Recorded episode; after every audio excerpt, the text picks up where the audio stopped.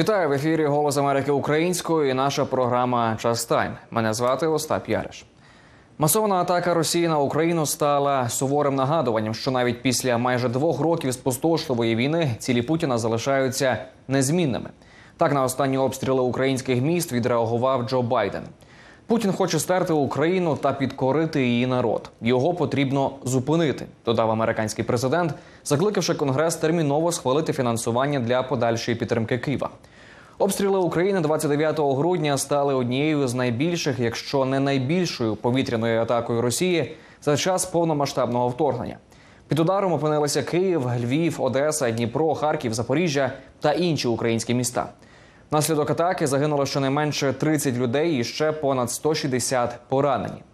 Як у США та інших західних країнах відреагували на, на напад Росії? Поговоримо з нашою журналісткою Юлією Ярмоленко, яка зараз приєднується до ефіру. Юлі, вітаю тебе. Вітаю, Остапа. Юлі, отже, про що в своїй заяві сказав сьогодні Джо Байден? І чи відреагували також так на останні ці масовані обстріли інші американські посадовці?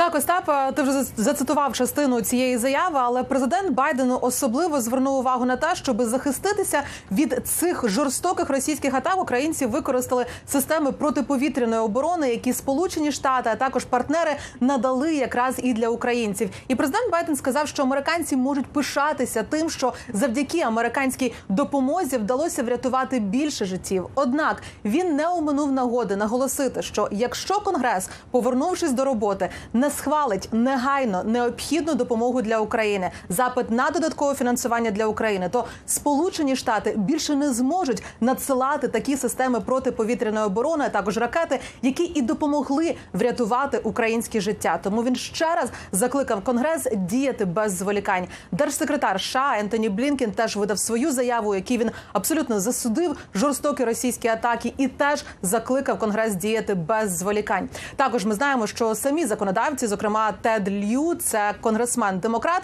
закликав держсекретаря Блінкіна і державний департамент насправді визнати Росію державою спонсоркою тероризму. А Адам Кінзінгер, це колишній конгресмен республіканець, звернувся прямо до своїх е, колишніх колег, законодавців республіканської партії. І він сказав, що це ще раз демонструє наскільки важливою є допомога Україні. Він сказав, що коли конгрес повернеться до роботи на початку наступного року, питання допомоги Україні має бути питанням номер один, перш ніж законодавці почнуть розглядати якісь інші питання. Він сказав, що якщо законодавці не схвалять цієї допомоги для України, то вони собі цього ніколи не пробачать і не пробачить історія. Ілля, безумовно, ці заяви та слова підтримки є важливими. Але чи побачили ми сьогодні, крім них, також і якісь дії у відповідь на атаку Росії?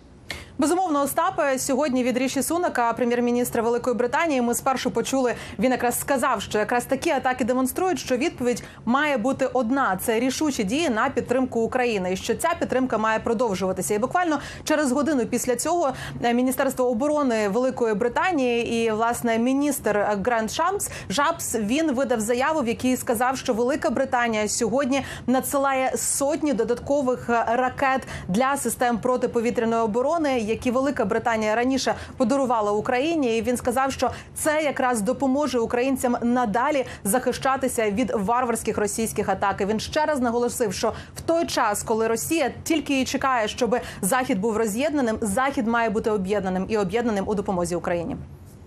Юрій, чи можуть е, ці атаки Росії нічні додати відчуття терміновості американським законодавцям і можливо підштовхнути їх до швидшого розгляду фінансування для України. Чи можемо ми очікувати такого наслідку цих подій? Остапе, безумовно на це є сподівання, але ми знаємо, що не лише а, такі події, які відбуваються в Україні, впливають на рішення законодавців. Також дуже багато на їхнє рішення впливають внутрішня ситуація у сполучених штатів і передвиборча кампанія, яка уже триває. Але ми сьогодні почули низку закликів, зокрема від колишнього посла Сполучених Штатів в Україні Стівена Пайфера. Він якраз присоромив законодавців, що він сказав в той час, як спікер Палати представників Майк Джонсон, а також також його колеги пішли на тритижневу відпустку. В цей час українські захисники і захисниці гинуть. В цей час Росія продовжує обстрілювати Україну. Том Маліновський, це теж колишній законодавець із демократичної партії. Він сказав, що саме завдяки тому, що Сполучені Штати надавали допомогу, українці сьогодні змогли відбити велику кількість ракет і захистити низку життів. І він сказав, що Путін лише і сподівається, що республіканці продовжать блокувати подальшу допомогу до Укра... для України. І ми сьогодні Остапе чули низку заяв е, від е, лідерів країн у Європейському Союзі, зокрема від Марка Рютте, це прем'єр-міністр Нідерландів. Він якраз і заявив. е, Я хочу процитувати його. Він сказав, що Росія не зупиняється. Єдина правильна відповідь на це це продовжувати фінансово та військово підтримувати Україну, щоб захистити її від цієї триваючої російської агресії. Гітанес Наусєда, це пр- президент Литви, також сказав, що в той час як Росія лише повторює, що вона хоче не змінила свої плани захопити Україну. В цей час він сказав: ми повинні надати всіляку підтримку Україні для перемоги над агресором. Тому Остапе, ми сьогодні почули низку дуже потужних закликів, і я думаю, що низка лідерів і в Європейському Союзі вони сподіваються, як і самі закликати своїх колег схвалити додаткове фінансування для України у Європейському Союзі. Так звичайно і сподівається, що лідерство Сполучених Штатів збережеться, і Конгрес щойно повернеться до роботи 8 січня, схвалить додаткове фінансування для України. Юлі, дякую тобі за твою інформацію. Юлія Ярмоленко була з нами на зв'язку. Говорили ми про реакцію у Сполучених Штатах і не лише на масовані обстріли Росії цієї ночі. Протягом нічної російської атаки з боку України у польський повітряний простір увійшов, як повідомили в Польщі, невідомий повітряний об'єкт. Більше про це та про реакцію у Європі на масований обстріл України поговоримо з нашим кореспондентом у Європі Богданом Цюпином. Богдане, вітаю тебе. Богдане, чи відомо на цю мить так, що це був за об'єкт, який увійшов у повітряний простір Польщі, і як на це реагують у Варшаві, зважаючи, що це вже ну не перший схожий випадок? Ну, власне, окрім того, що е, йдеться про е, невідомий, е, неопізнаний е, об'єкт, як е, сказано в офіційних заявах посадовців Польщі, ми також маємо заяви військових командувачів з польського боку, які кажуть, що очевидно йдеться про російську крилату ракету, саме тому, що у Польщі. Е, Як виявляється, е, сьогодні розповідали і командувачі, і посадовці.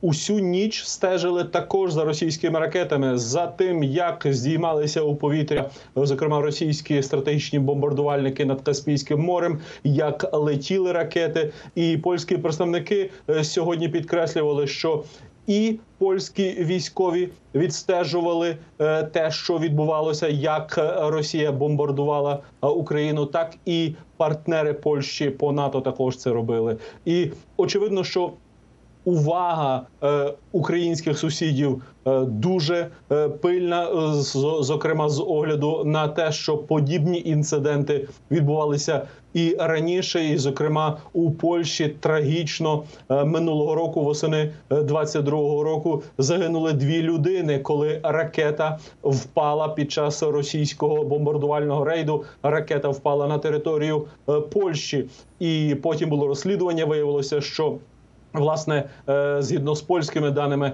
е, це була е, ракета українських протиповітряних сил, яка якимось чином опинилася на польській території. Тобто ситуація насправді дуже дуже турбує українських сусідів, попри те, що усіляко і Європа, і НАТО наголошують на тому, що вони не беруть участі у війні у війні. Згадаємо також Румунію, звичайно, у вересні і в жовтні цього року, буквально нещодавно.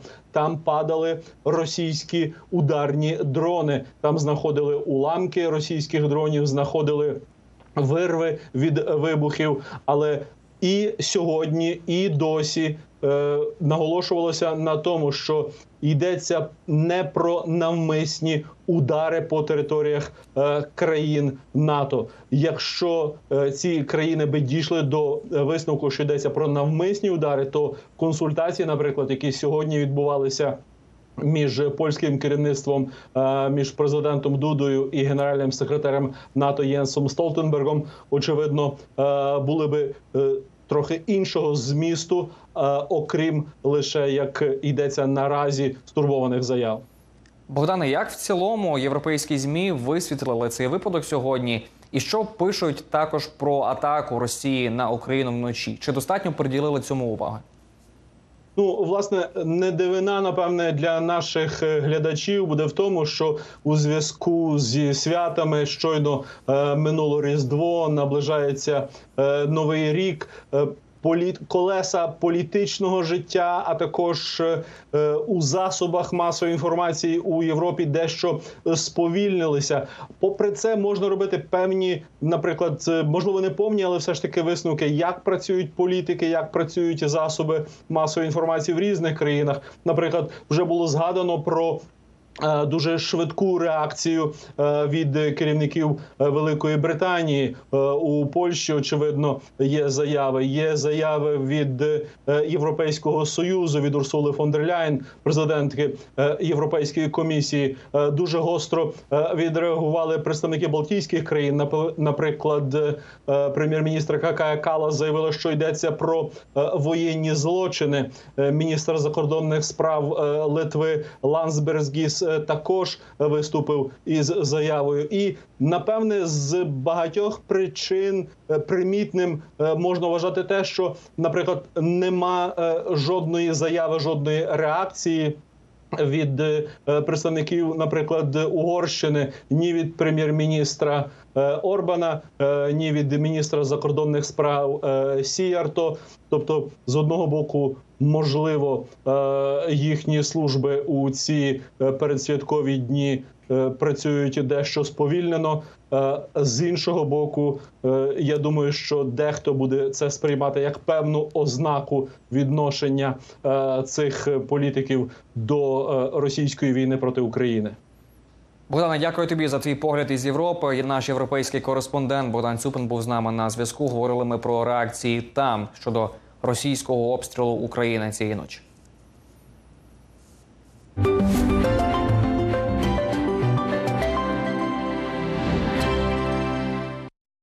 І до американських політичних тем штат Мейн відсторонив Дональда Трампа від участі у внутрішньопартійних виборах у цьому штаті. Це вже другий американський штат, який пішов на такий крок. Перед цим таке рішення ухвалили також у Колорадо. Водночас суди у Мічигані та Міннесоті схожі позови відхилили. Що означає рішення штату Мейн та як це може вплинути на виборчу кампанію у США? Поговоримо з Тетяною Ворожко, яка стежила за цією темою. Таню, вітаю тебе. Таню, отже, що фактично так на практиці означає це рішення штату Мейн для виборчої кампанії Дональда Трампа зараз? Ну фактично це означає, що коли виборці цього штату підуть брати участь в попередніх виборах в цьому штаті 5 березня, то вони можуть не побачити ім'я Дональда Трампа в виборчому бюлетені. А це рішення, як ти вже сказав, подібне рішення вже було прийнято в штаті Колорадо Верховним судом цього штату. Але на відміну від штату Колорадо, в штаті Мейн рішення було прийнято державною державною секретаркою штату. Це найбільша найвища посадова особа, яка займається безпосередньо виборами. Це таке перше перший випадок, який відбувається взагалі в історії Сполучених Штатів, за законами власне цього штату вона зобов'язана розглянути будь-які скарги або будь-які будь-які скарги щодо того, що будь-яка особа може брати участь у виборах. Власне, такі скарги були, такі позови були, у тому числі від двопартійної групи колишніх законодавців штату, які наполягали на тому, що Дональд Трамп не може брати участь у виборах, а відповідно до частини 3, 14 поправки конституції Сполучених Штатів. Ця поправка говорить про те, що будь-які державні особи, які перебуваючи на посади, брали участь в антидержавному антиурядовому заколоті, не мають права перебувати далі на посаді або бути перебувати на цій посаді в майбутньому. Отже, державна секретарка мала розглянути аргументи на захист цієї позиції, а саме чи можна вважати, що ця поправка поширюється на президента? Бо слово президента там не згадано. Чи можна вважати події 6 січня 2020 року власне заколотом? І чи можна вважати, що Дональд Трамп брав безпосередньо в цьому участь? Вона відповіла ствердно на ці питання. Давайте послухаємо, як вона це пояснила. Це не кримінальна справа. Розділ 3 14-ї поправки не вимагає засудження. Це безумовно робить це більш складним питанням, про що я написала у своєму рішенні. Питання щодо того, чи були події 6 січня 2021 року заколотом, не є аж таким дискусійним. Події 6 січня 2021 року були безпрецедентними та трагічними. Вони були нападом не лише на капітолій урядовців, але й нападом на верховенство права. І докази, представлені на слуханні, продемонстрували, що ці події відбулися за вказівкою з відома та підтримки президента, який на той час залишав офіс містера Трампа. Як рішення про відсторонення Трампа від праймері зможуть вплинути на виборчу кампанію у США і своєю чергою також на американську підтримку для України? Ну, власна кампанія Дональда Трампа говорить про те, що вони будуть оскаржувати це рішення. Вони вже заявили, що це рішення позбавляє виборців виборчого права, і насправді це рішення державна секретарка призупинила дію цього рішення до до того часу, поки Верховний суд не прийме рішення щодо рішення в штату Колорадо. Власне, Верховний суд може прийняти розглянути це, це, це рішення, розглянути рішення суду Колорадо і або погодитися з ним, що фактично буде означати. Чи, чи залишатимуть, якщо вони погоджуються, це означає, що кампанія Дональда Трампа фактично закінчується. А він не може бути в бюлетені. Вони можуть е, відкинути е, рішення штату Колорадо, що означає, що як в Мені, так і в інших штатах, а зараз близько ну понад десятку штатів розглядаються ці питання. Є такі позови в інших штатах. Тобто, ці тобто, е, це означає, що Дональд Трамп залишається в виборчих бюлетенях в будь-якому штаті. А є ще третій варіант. Ймовірність його є невелика, якщо Верховний суд буде затягувати з прийняттям цього рішення або взагалі не прийме будь-якого рішення з цього питання. Це означає, що а, Дональд Трамп буде змагатися, якщо його не буде в бюлетенях будь-якого штату, або якщо це два чи три, можливо, це не сплине так сильно. Якщо це більше більша частина штатів, то він буде змагатися за меншу кількість делегатів, за меншу кількість виборців, і таким чином це він все одно може перемогти, тому що в нього зараз досить серйозна перевага. Але якщо він програє, це означатиме, що що він може не визнати результати цих виборів. Його команда буде не визнавати ці результати, оскільки ці вибори, як вони вже про це говорять, відбуваються несправедливо. І таким чином ми виникне виникне дуже така серйозна проблема після цих виборів. Ну і власне саме тому Верховний суд закликає якомога швидше розглянути це питання і визнати його по суті.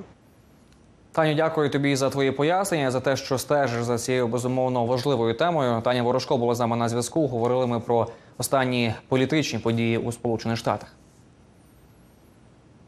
А от у Конгресі 2023 рік почався і завершився історичними подіями. Рекордно довге та складне призначення спікера Палати представників закінчилося його звільненням вперше в американській історії. Протягом року Володимир Зеленський двічі зустрічався із американськими законодавцями у Вашингтоні, ведучи складні перемовини про продовження допомоги для України.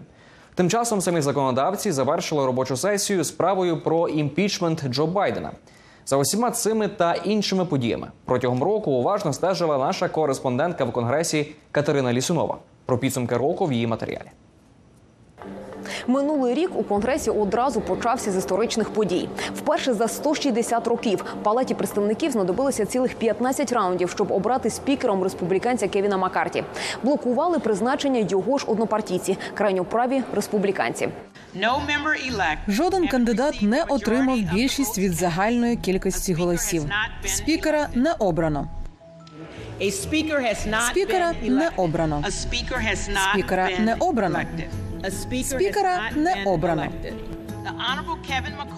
Кевін Маккарті зі штату Каліфорнія отримав більшість голосів та обраний спікером Палати представників.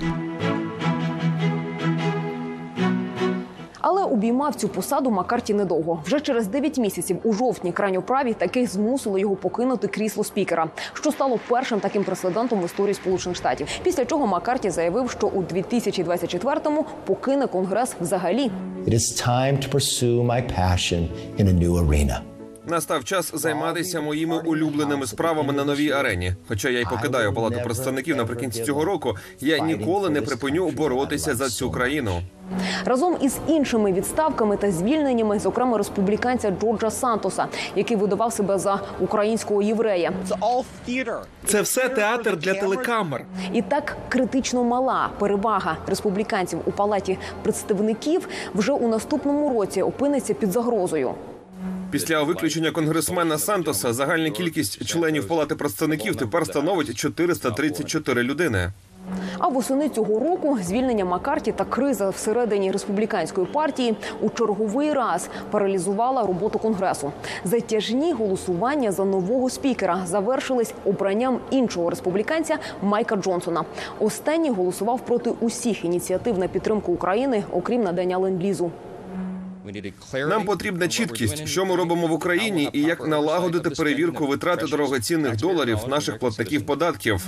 Тим часом український лідер Володимир Зеленський цілих два рази відвідував конгрес цього року у вересні та у грудні. Президент мав перемовини з обома спікерами, як Маккарті, так і Джонсоном. Але добитися продовження допомоги Україні у році 2023-му йому так і не вдалося.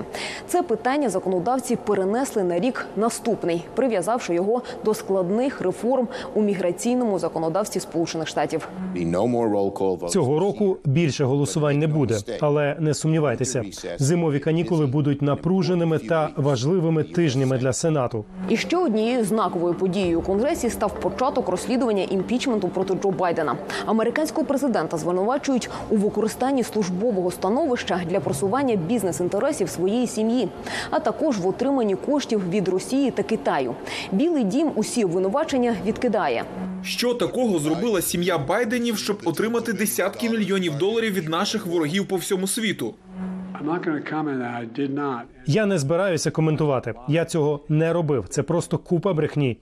Загалом протягом цього року законодавцям вдалося двічі відтермінувати шатдаун, але так і не вдалося погодити повний бюджет уряду на 2024 рік. Не вдалося також продовжити ленд-ліз для України та погодити пакет додаткової допомоги. Ці питання законодавці відклали на рік прийдешній. Тож залишайтеся із нами. Усе найцікавіше попереду. Катерина Лісонова, Голос Америки, Вашингтон.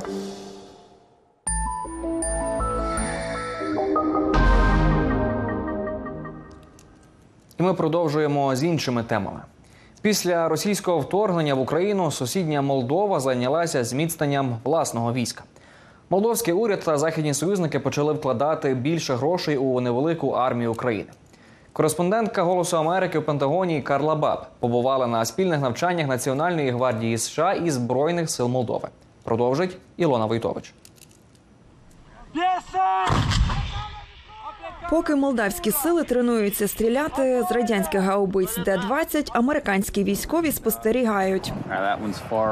Сержант Джозеф Гонзалес не входить до числа американських військовослужбовців, десятки тисяч яких розмістилися у Європі після вторгнення Росії в Україну в лютому 2022 року.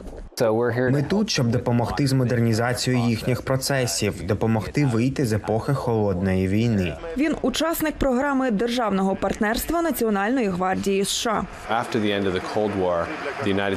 Після закінчення холодної війни Сполучені Штати озирнулися навколо і запитали, що ми можемо зробити, щоб допомогти військовим. І однією з ідей була програма державного партнерства. Отже, ряд штатів почали співпрацювати з країнами у цьому регіоні. Цьогоріч програмі державного партнерства виповнюється 30 років. Використовуючи менше 1% бюджету Пентагону, програма об'єднує сили Національної гвардії зі штатів і територій США з військовими зі 100 країн. Це дуже важливі відносини, та вони ніколи не були такими важливими, як зараз. Партнерство Північної Кароліни та Молдови є одним із найстаріших. Отже, ми підтримуємо це партнерство протягом 27 років, і це партнерство охоплює широкий спектр взаємодії між військовими, медична допомога, допомога пораненим чи тактична підготовка. За програмою партнерства штату Північна Кароліна ми проводимо близько 40 навчань на рік. Цьогорічні навчання включали рідкісні маневри за межами звичайних військових баз Молдови. Це перший раз ми з Молдовою. Значить, це нова місцевість для вас. Так, нова місцевість. Коли проїжджає військова колона, прихожі дістають телефони. Молдовські, румунські та американські війська зі 101-ї повітряної десантної дивізії переміщаються по полях лише за кілька сотень метрів від міста. Інструктори Національної гвардії Північної Кароліни створюють на шляху реальні перешкоди. We just experienced an unknown drone flying over our.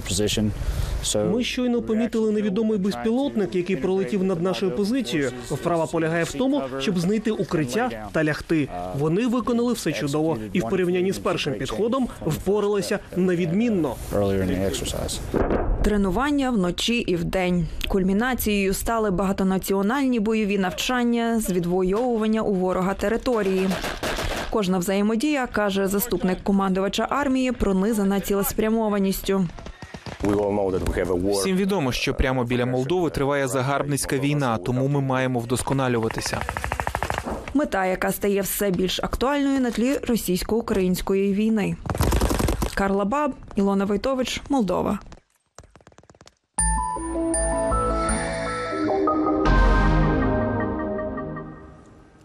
І закінчуємо випуск історією про американського лікаря українського походження Алекса Мороза з Нью-Йорка, який вирішив допомогти своїм колегам-медикам в Україні. Із репортажем Джоні Фернандеса ознайомить Андрій Борис. Світлини зі зруйнованої війною України розривають серце Одесита, лікаря Алекса Мороза. Він директор однієї з програм фізичної ординатури у лікарні Лангонського університету Нью-Йорка. Я виріс там, а потім переїхав до США, отримав освіту, влаштував своє життя тут і став американцем. Але як виявилося, ось тут я ніколи не виїжджав звідти. У 2023 році, коли він дізнався, що українська система охорони здоров'я перевантажена, він відкрив курс із нагляду за протезуванням в Нью-Йоркській клініці. Українські лікарі відчайдушно потребували додаткової підготовки із лікування бойових поранень.